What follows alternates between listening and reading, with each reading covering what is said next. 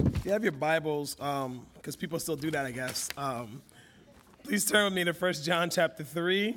If not, the rest of us slackers will follow on the wall. Um, 1 John 3 11 to 18, we'll be reading this morning. Um, while that goes up, I'm just going to pray for us real quick.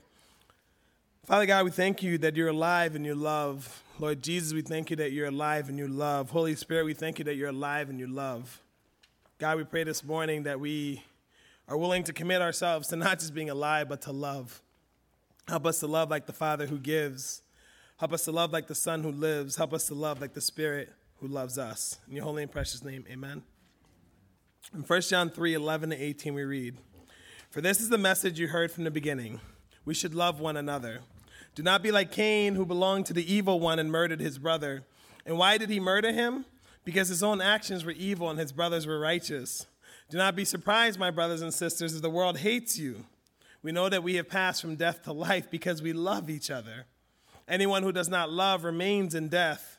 Anyone who hates a brother or sister is a murderer, and you know that no murderer has eternal life residing in him. This is how we know what love is. Jesus Christ laid down his life for us, and we ought to lay down our lives for our brothers and sisters. If anyone has material possessions and sees a brother or sister in need, but has no pity on them, how can the love of God be in that person? Dear children, let us not love with words or speech, but in actions and in truth. When I was preparing for this sermon, my wife teased me, which she likes to do from time to time. But it's it's it's the the familiar teasing where it's like you've been together enough that it's not threatening. You know, it's like when you're dating, you can't really tease the person because you're putting your best foot forward. But when you're married and you love each other and you're in it forever, you just say stuff because you love them.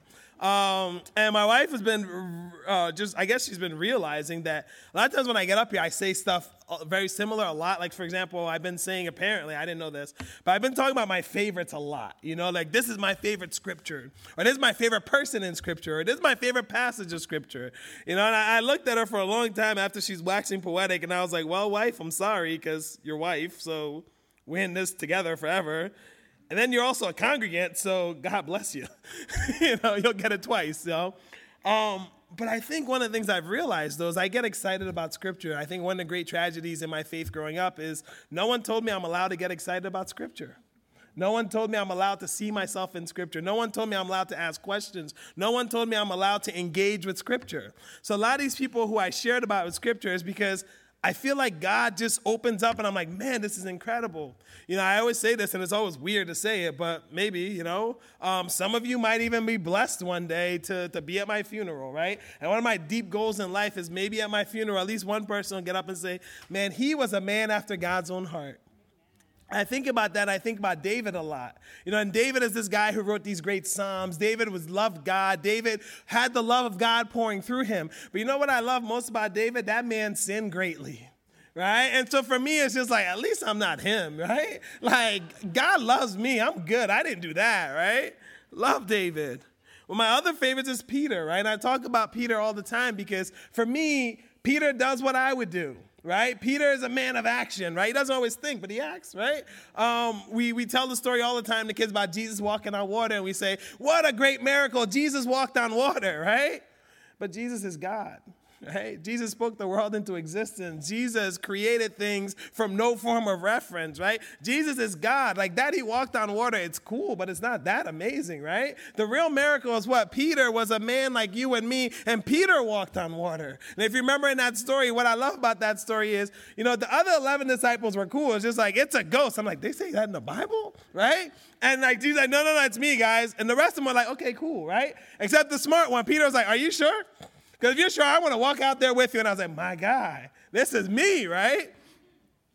But I also love certain scriptures because they changed my life. For example, Psalm 119, 18, right? It says, Open my eyes that I may see wondrous truths in your law. Changed forever how I looked at the Bible, right? How many of us go to the Bible because we need to, or how many of us go to the Bible because we have to? How many of us go to the Bible we don't even know? It's just like, I guess that's what I'm supposed to do. I'm a Christian, right?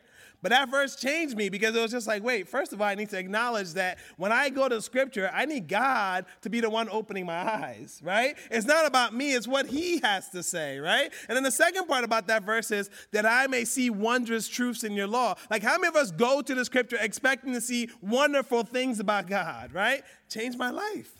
Another verse that changed my life is Ephesians 2.10, right? A lot of us grew up in Sunday school who grew up in church. You say, for by grace we've been saved through faith and not of your works. I love that verse. I'm like, yeah, Jesus did it, I got it, right? But we'd always stop at 9. And then one day I was in college, I read verse 10. It said, for we are God's workmanship, created in Christ Jesus for good works. And that changed my mind because I'm like, okay, if God spoke the world into existence, but he looks at me and says, you are the highlight and pinnacle of my creation right? God spoke the world into existence. He said, Let there be light. And thousands or millions of years, however you want to count, we don't know what light is. We're still trying to figure it out, right? But God looks at you and He says, You are the pinnacle. You're the greatest thing I've created, right? Blows me away. If you, you know what workmanship, talk to an artist, right? The idea that God has crafted you, He's formed you, He's molded you, He's made you who you are, and He looks at you as His beloved. That is a blessing. But then I have passages that are my favorite passage, and this is my favorite passage. Right? In 1 John 3 11, the reason you know this is my favorite passage, if you've been around me for more than 10 seconds, you've been in this church for more than 15 seconds, right? You've probably heard me say or preach or pray some semblance of this, right? Live and love like Christ lived and loved, right? When I read this in 1 John, it forever changed my life. It became the boiled down essence of my faith. It became what I want to do all of my days. It became how I understood who God is. It became what I realized our call is. It became what I realized God wants all of us to do. What is that? Live and love like Christ lived and loved. Live and love like Christ lived and loved. I love this passage so much. I spent so much time in it that I got to shout out my ninth grade English teacher because she changed my life too, Mrs. Bivens. God bless you told me about this thing called alliteration, right? And when I looked at this passage, I saw three different C's, right? The first is the commandment love one another. It's a commandment, not a suggestion. The second one is the call. The call on each of our lives is what? To live and love like Christ lived and loved. And the third is the commission or the working or what we're supposed to do and how are we supposed to live and love like Christ lived and loved in deed and in truth. So this morning, what's God asking you? Love one another. What should your response be? I will live in love like Christ lived and loved. And how are you going to do it? You're going to do it in deed and in truth. See, this commandment to love one another is something that's very, very familiar to John. One of the things I love about John is somehow, some way, everybody thought it was okay that he was the one who called himself the disciple Jesus loved, right? Like there was no objection to it. Like everybody was just like, yeah, that sounds right right? Like me, I would have been like, excuse me, he loved me too. Like, John, can I get like the disciples he loved or John and Hank, right?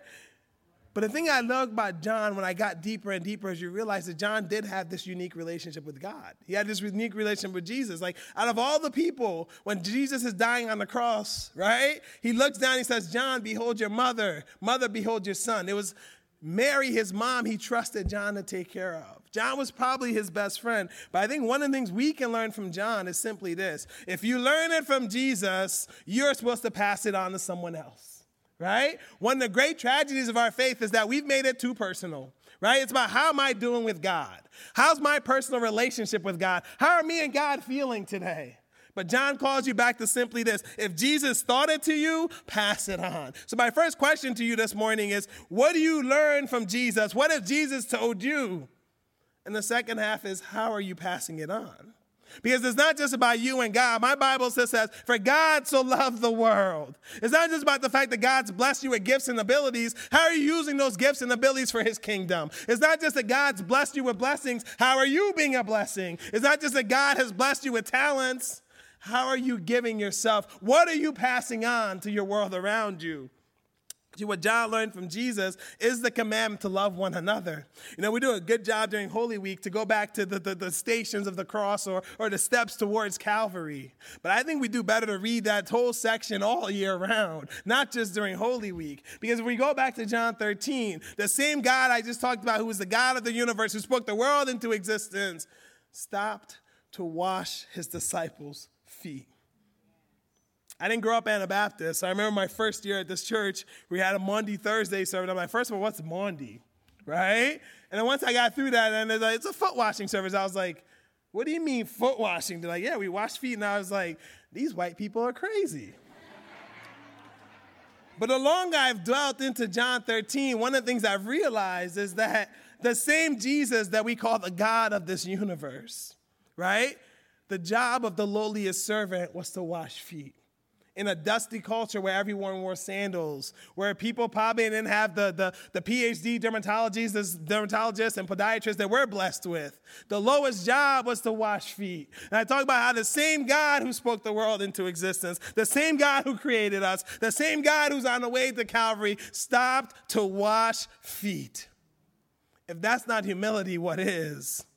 But I think the other thing about that is that even after he washes feet, Jesus predicts Judas's denial. And I don't think we dwell on that a lot. Because, yeah, Judas was bad. He denied Jesus, right? But one of the things you have to recognize about the, the betrayal was that Jesus spoke to tens of thousands, right? During his lifetime, the best estimate, maybe thousands believed, right? We know that out of the thousands, he felt comfortable enough sending 72 out. But then of that 72, he had these 12 disciples. You know, a lot of times in our culture, we might take selfies and pictures like, these are my people, right? This is my crew, right? The disciples were Jesus' people. These weren't just random people, these are people who lived with him who slept next to him, who were hungry when he was hungry, who were chased out of town when he was chased out of town, who were berated when he was berated, who lost their families. These were his people. They were with him night and day for three years, and yet still one of them betrayed him because they wanted their kingdom to come, not God's kingdom to come. We do well to dwell on the washing feet, but we also have to remember that Jesus had his own best friends were the ones who betrayed him, and even the ones who didn't betray like Jesus fled when when the cross came. Jesus was denied and betrayed. So he washed his feet. He predicts the betrayal. And then at the end of John 13, he says, A new command I give you love one another. As I have loved you, so you must also love one another. By this, everyone will know that you are my disciples one of my um, roommates after college, I was blessed to, to live with roommates for a couple years, and, and, and staff makes fun of me. They might even call me a little OCD, but I, I blame it on being a child of the Civil War. You know, it's trauma, so I like controlling my own space, you know? Um, but when you have roommates, it's kind of hard. And, and my, one, my one roommate, Josh, I, I say his name, and I hope he listens to this sermon because he needs to be humbled, right? But when, when I lived with Josh, Josh would do these things that was just like, it made it hard to love the guy, right? So, for example, he'd be like, hey, um, I'm, I'm having some people over, and I was just like, okay, cool, I'm in my room. He's like, yeah, but there's dishes in the sink. I was like, okay. Like, I didn't even eat. Like, I got takeout, need a burrito, I'm good. He's like, they're my dishes from last night. I was just like, oh, okay, so come watch them because your friends are coming over. He's like, I can't make it, I got work. And I was just like, so why are you telling me? He's like, can you possibly watch them for me? I was like, no. And then he'll say this, they will know we are Christians by our love. And I was just like, I hate you right now, right?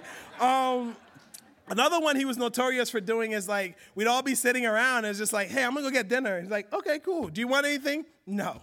You go to the store, you get your food, you come back, and as soon as you walk through the door, it's like, dude, I wasn't hungry before, but now I'm hungry. Can you run out again and get stuff? And I'm like, really? You got a car? He's just like, they will know we are Christians. So this idea of being known by Christians by our love was not one that was new to me or one that I liked, right? I'm just like, you're annoying, right? But the thing I think about though is that Jesus gave this to John. I think John's giving it to us. And I think that's a good reminder to all of us. How is this world going to know you're a Christian? By your love. How's this world going to know God loves them? By your love. How's this world going to know God's working? By your love. How's this world going to know that God's alive? By our love. The thing that's fascinating about this passage is that when we see love one another, I think we've become really good at generalizing loving one another, right? We've made passages like this about loving your neighbor, and the irony is, this is not about neighbors, right? In John, he's writing to the church, for the church, and what the church should be doing. Right? Now, there's a lot in the Bible about loving your neighbor. In fact, there's more in the Bible about loving your neighbor than just about anything else you can come up with, right? But John is specifically talking to God's people. The word he uses here is brethren, right? Brethren in Christ is where we stole it from, right? It's Adelphoi, right? Which is Greek, but and the closest we have is Philadelphia, right? Fellowship, brotherly love, and all that. But why this is important for John is that this is not a generic or, you know, like just ambiguous commandment, right? Like John is saying a lot of us are really good at loving the world, but a lot of us are really bad and loving the person next to me in the pew. John is saying that, you know, you can say love your neighbor and love others, and it's very, very generic. But John is saying, but do you love the church? Do you love the person next to you? Do you really, really love them? And this is really convicting to me because also in my early 20s, I became really good at critiquing the church. I became really good to tell you all the things the church isn't doing, all the way the church fell short, all the way the church is letting us down, all the way the church is not looking like Christ. I became really good at telling the church what it was not. But one morning I woke up and the Spirit said to me, But Henry, that's what, he, that's what the Spirit calls me, Henry, my birth name said, But Henry, you are the church. And that changed me forever. Because I realized that if I'm only good at critiquing you, do I really love you? If I'm really good at telling you all the ways you're incomplete, do I really care about you? If I'm really good at waxing poetic about all the ways you fall short, am I really just not being a hypocrite? Because the Lord is alive, the Spirit is moving, but my Bible keeps telling me that Jesus has sent the Spirit and the church. So are you really good at critiquing the ways people fall short? Or are you willing to love the person next to you? Are you willing to love the people sitting in the pews? Are you willing to live and love like Christ lived and loved, not just ambiguously so that way you don't have to do anything, but are you willing to live and love the people sitting next to you, the people you bumping in your everyday scenes, the people in your world? Because that's what Jesus called you to do. Love. Live and love. You know, before this passage, John explains how we're supposed to, to deal with sin, right? And I remember one time someone was just like, Well, how are you sure he's talking about Cain? And it took all of me to be like, literally, if you go past where I ended and to the next verse, he talks about Cain, right?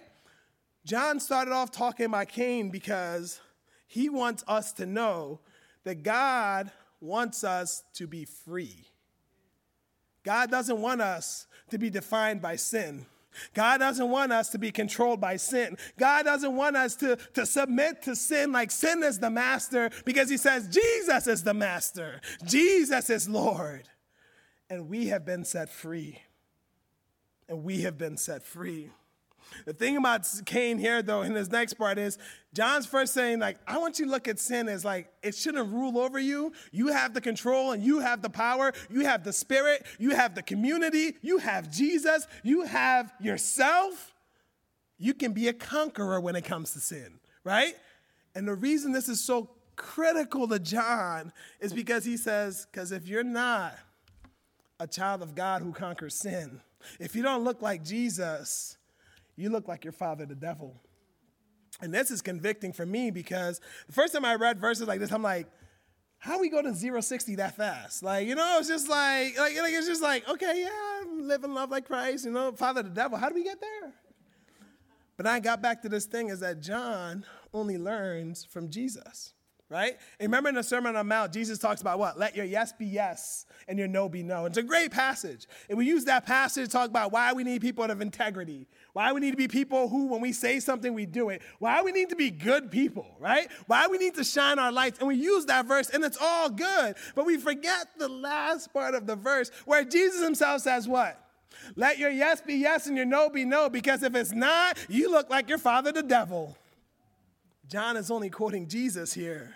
Because for John and for Jesus, if you obey God, you look like God. But if you disobey God, you look like the devil. If your yes is yes and you follow through and you're a person of integrity, you look like Jesus. If your yes ain't yes, and you have no integrity and you have no loyalty, and you're not someone that people can rely on, you look like your father, the devil.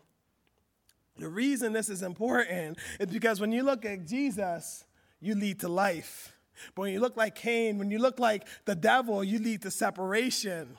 Christ always leads to life.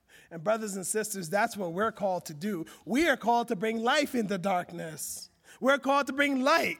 We're called to bring love. We're called to see what's broken and help with the power of God make it whole again. That's what you're called to do.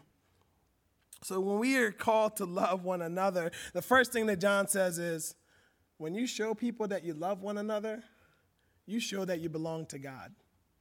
What does it mean to be a Christian? John will say, well, the first thing is you love the people you're blessed with. You bless, the, you bless the people who are next to you. You're shining your light where you are. It's not just about your big hopes and dreams for the world, but the people who know you best. When they look at you, do they see Jesus or do they see your father, the devil? The second one that John says is love one another because you have passed from death to life. There's a very easy one to spiritualize, right? Because if we believe in Jesus, we believe that he came the God of this universe came into our world. That's amazing. We believe that he lived, right? The God of this universe showed us how it's possible to live in a way to please God. That's amazing. We believe that he died, that the God of this universe went on Calvary's tree and let his emptied himself of everything and took upon the wrath of our sins and our suffering. But we also believe that the God of this universe not only died, but he rose again. Amen? And that same God of the universe is alive. So when we think about passing from death to life, it's very easy to say we need to love each other because our destiny has forever been changed. It's very easy to say because heaven has come down and we embrace it. We no longer serve the United States or all these beautiful flags around here. We live and we serve the kingdom of God. It's very easy to spiritualize that. Very easy to say, I'm blessed to bless. I'm loved to love. I'm gifted to be a gift. It's very easy to say, you know what? We might all be beggars, but at least we know the bread of life. Very easy to spiritualize it. But this week in preparation, the Lord felt the need to personalize it to me this morning. What does it mean to pass from death to life? See, in my family, we, um, we're very good at using the same eight to 10 names. People think this is a joke until they, like, Shell thought I was being ridiculous. Then she went to a family gathering. She's like, You people are crazy. I was like, Well, yes. But we use the same eight to 10 names. So, for example, you go to a family gathering from my side of the family. If you say Daniel, no joke, you'd be talking about 25 different people. Like, it's, it's like we just recycle, right? So, our family is really big on nicknames because if you say Daniel, that's 25 people. You need to differentiate, right? But one of the ways we differentiate in my family is we, knew, we use initials, right? So a lot of my family call me HB. No one calls me Hank. No one calls me Henry. It's HB, right? And, and that came from when I was younger. I had a cousin who was named AB. And AB was my best friend growing up. And we were very, very young. We we're born the same year, same age, same grade, and all that. And when I was thinking about what does it mean to pass from death to life, I realized, you know, this week we also had a, a, distant family member who passed, and I think this is what got me thinking, right? Like, whenever a family member dies, it just puts me into this like existential crisis, you know? I always make it through so far, but we're doing good, right? But I was thinking about AB this week, and I remember that some of you know my story. You know part of how Civil War came to Liberia, and, and I was blessed to, to, to, to leave, right? And a lot of you know, like, and, and one of the things I've realized is it wasn't because I was privileged. One of the things I realized just this week was that my grandmother actually gathered all her children, right? And she sat them down with the kids and the grandkids. And my grandmother wasn't just like a typical grandmother, like her brother was president of Liberia. She was super connected, right? And she said to her kids, like parents love to do, because you want to protect and love your kids, she says, Hey, war is coming. There's war coming to this country. There's going to be a lot of death. I don't know what you guys want to do. I don't know where you stand on all this, but can you please just give me all my grandkids? And I want to leave the country. I've secured a passageway, and we'll be fine, and we'll be in touch. And every single one of her kids and their spouses said no, except my parents. You know, so I went I told that story, like, how come you got out? And I'm like, that's why. Every single one of them said no. And it wasn't easy. You know, we got out of the country. A couple months later, we're in a refugee camp. I remember we got a letter, and, and the first letter talked about how they had, the rebels had, had cut off the food supply. You know, one of the things that's fascinating about me growing up in America, too, is like Americans have a way too unhealthy relationship with war, right? We think war is a good thing in America. And we can talk about that on your free time if you want to. But war is not good because people die. War is not good because people suffer. War is not good because children and women and, and people are killed fighting for flags instead of the kingdom. But in America, that's something we got to work through because we always win, kind of, right? So we think war is good in America. But it's not because for me at six years old, war meant that my cousins had no food and they starved to death. Starved to death. And I remember being in a refugee camp and at six years old, I didn't know what to do. And they, they told me they were going to bury him. So I actually dug a hole in the ground, and we're in a refugee camp, so we got rations. And I remember taking my ration for the day and dumping it in a hole and covering it up because I wanted him to not be hungry anymore. And the reason I tell that story is because all of us have passed from death to life. There's a lot of us in this room who got bad reports from a doctor, but you've passed from death to life. There's a lot of us who've been abused in so many different ways. But you're standing up here this morning because you have passed from death to life. There's so many of us who've been in broken relationships and faced the wrath of broken people, but we're standing here this morning because we have passed from death to life.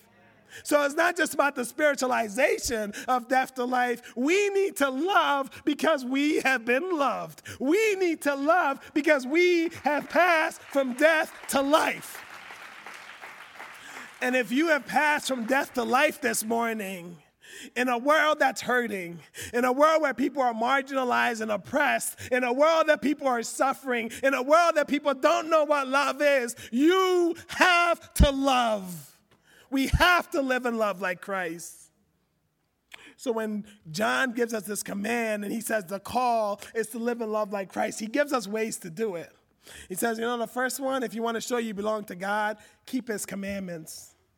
And that's a fascinating one because all of us in this room know of things that God asks us to do. And if we're honest, all of us in this room fall short. So, the first way to follow and to love and to, to say what it means to be a Christian is whatever God's asked you to do, do it, right? If God says, I want a relationship with you, spend time praying and listening to Him. If God says, I want you to love, love. If God says, I want you not just to love the people who love you back, like we read in our scripture earlier, I want you to love even the people you consider friends and, and enemies and foes. I want you to love. If God says, Shine your light for my glory and my kingdom. Shine your light. The second thing that John says, if you want to love, live and love like Christ, is just live like Jesus and do what's right. You know, a lot of times we can complicate things, right? But for the most part, we know right and wrong. And if not, you can ask somebody, right? Or you can go and be like, hey, this is what I'm wrestling with. That's the joy of community, right? Do what's right.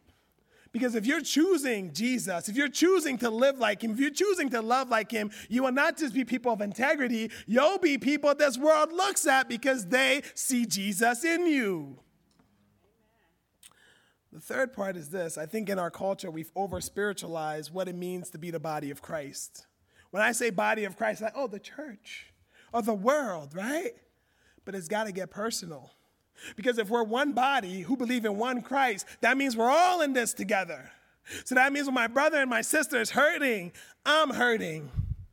That means if my brother and my sister is being marginalized and pushed out the margins, that means I'm being pushed out the margins. And I say this all the time. When you stub your toe, you don't go, man, my elbow's working great. Right? You don't go, man, I love this knee, it's good. But how many of us think of the body of Christ that way? When sisters and brothers are hurting, how many of us go, but what did you do wrong? How many of us go, but like, but like, I know you're hurting, but but like, did you try? Do you want to try harder? Oh, I'll pray for you. Which brings us to this point. All of us in this room need to ask this question What do I need to crucify in me to give life to my sister and brother? And it sounds like church talk, but all I'm saying is, all of us got stuff we can put aside to help other people. And you know, I'm not just talking about money, right? I'm talking about time. We're all so busy, but what are you busy building? What are you busy doing? How many of us are actually pouring into somebody right now in our life? How many of us are getting poured into by somebody in our life? All of us can crucify time. All of us can crucify resources. All of us can crucify gift. If you have a gift that God's given you and you know what that gift is and you've seen it bless other people before and you're not using it, what do you need to crucify for your brother and your sister? And the last part is when we talk about loving, John says we're to love in deed and in truth. And our culture gets this, right? what do we say? Don't just talk the talk, you got to walk the walk. Or in my culture, right? Don't just think about it or don't just say about it, be about it, right? We value a picture's worth what? A thousand words, right? We know in our culture what's genuine, what's real. And I'm saying, brothers and sisters, that's what we're called to be. Thoughts and prayers are great, but so are works in action. Because there's a world out there that's hurting. Last month, I read about um, Stephen Lawrence. Stephen Lawrence is um, a guy that I didn't know about because it happened in London. One of the things you have to understand about Europe is that Europe never had a full civil rights movement right? They had coalitions and people who propped up and down, but never a full civil rights movement. Another thing in our country, we never talk about how the civil rights movement was really born in the church, but that's a tangent, right? But Europe never had a civil rights movement. So they would have um, a bunch of these things come up and no way to happen. Well, in 1993, Stephen Lawrence was 18 years old. He was a black student. He was in London. He was on a train going back to, to home, and he was actually attacked by a, mob of white supremacists, and they beat him to death. 18 year old student. And what was fascinating about this story was that for a lot of people, for some, of you who are older, you might remember Rodney King, or kids, you can look it up on YouTube with your parents' permission, right? But for, for people in London and the United Kingdom, Stephen Lawrence was their Rodney King moment, right? And as this story played out, what they learned was, you know, first of all, that there was white supremacy. They were introduced to that, which is was fascinating in America. We got introduced to that too. Like, why? I didn't know this was here. Um, they were introduced to that. But I think the thing that the, the British people didn't really realize is that they stopped loving each other and they stopped listening to the people on the margins, stopped listening to black people of color because they finally saw a national story where the entire system let this people down. They were able to find six people who were involved in the, the beating to death, and only two got convicted. Only two served time, four are still free right? And as I learned reading more about this family, I learned that you know Stephen's parents, you know, they did so well fighting out there that they started fighting in the house. So not only did they lose their son, not only was their family shattered forever, not only did they lose faith in the system that they were hoping was, you know, all men are created equal. It all sounds good, right? It's never true, but it sounds good. But they lost faith in each other and they lost their marriage and their marriage fell apart. And I'm sitting there just heartbroken. I'm like, why are they even talking about this? They're talking about it because it was the 25th anniversary of Stephen's death.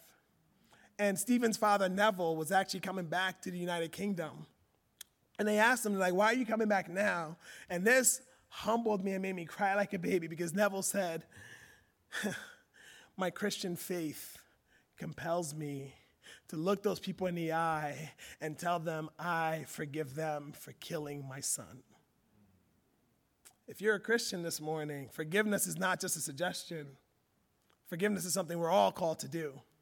And the thing about forgiveness, I always tell the young people, it's almost as if, you know, you're drinking poison, right? And you're wondering why the other person's doing okay and you're suffering. You're drinking poison by not forgiving and wondering why your stomach hurts. But Stephen's dad, Neville, says, I have to forgive because God forgave me. And even though that was egregious and atrocious and terrible, I'm going to forgive them because they need to know what the love of God feels like that was so incredibly challenging to me because it reminded me of the words of a famous band who says, you know, the most amazing things can come from such terrible nights. And I thought not just about Neville, but I thought about God the Father, who on that terrible night on Calvary saw his son killed by a mob. And one of the things that's fascinating about being a pastor is you learn really quickly that people don't really remember your sermons, right? Like you hope they do and get something out of it, but they don't right? And when they do, every now and then you're like, hey, awesome, remember the line, cool. But one of the fascinating thing is music. People remember music so much easier. And one of the craziest things I've realized in the last probably six months is there's a line in a song, you'll probably recognize the song. It's a good song, except for this line is completely not biblical. Um, but there's a line in the song that says, you know, the father turns his face away. And what's fascinating is most of us, that's how we understand the cross. And it's not in the Bible, like at all, right? Like most of us understand the cross as God putting punishment on the Son and the Father putting the wrath on him, right? And then the part of the justification, because it's not in the Bible, we say, well, in Psalm 22, Jesus says, My God, my God, why hast thou forsaken me? But if you keep reading on Psalm 22, it actually says very clearly the Father does not turn his face from the Son. And so when I read Psalm 22, my God, my God, why hast thou forsaken me? I take comfort Because I know when I'm struggling, God is there. I know when I'm in depression and despair, God is there. I know when I feel forsaken, He never leaves me or forsakes me. I know when I don't see Him, He's still alive. My God, my God, why is thou forsaken me? You can say it, but say it knowing He's never forsaken you. The Father never turned his face away from Jesus, and that's why we love because we should not turn our face away from our brothers and sisters because we don't know where on the spectrum they are. We don't know how they're feeling about God. But I'm telling you, when love takes on skin, when I feel the touch of my brother or sister, when I hear the words of encouragement, when I'm built up by the body, I see God. We must love. We must love. My sisters and brothers, the idea that we should live in love is not just a suggestion. Christ has come to show us how. But all of us, all of us in this room are compelled to love with the reckless love of God. Like to invite the, the worship team up. We're gonna we're gonna sing a song we sang earlier um, called "Reckless Love." Also, like to invite the intercessors up. Um, Shanti Michael told me her parents are here. They're very blessed in prayer. I think we're gonna set them up somewhere here. If you need something to pray for, please come up. Use them. They're wonderful and they'll love to pray for you.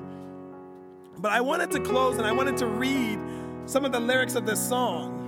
Because I think we can't have a sermon about how we're supposed to live and love like God without connecting the dots. And here's the big connection God doesn't just want you to know He loves you. God wants you to know that the same love He gave you, you have to give for others. So, as we're singing this song, I want you to think through who in your life that you need to speak a word of encouragement to, who in your life that you need to be good to, who in your life needs the overwhelming, never ending, reckless love of God, who in your life might be your foe that now needs to be made a friend who in your life needs to know that the world might tell them or themselves might feel like they have no worth. But how many of us need to step up and say, I will pour into you? God has given us his reckless love, not because he only loves us, but God's given us that reckless love so that we can love the same way. So think about these words. Before I spoke a word, you were singing over me. You have been so, so good to me. Before I took a breath, you breathed your life in me. You have been so, so kind to me. When I was your foe, your love fought for me.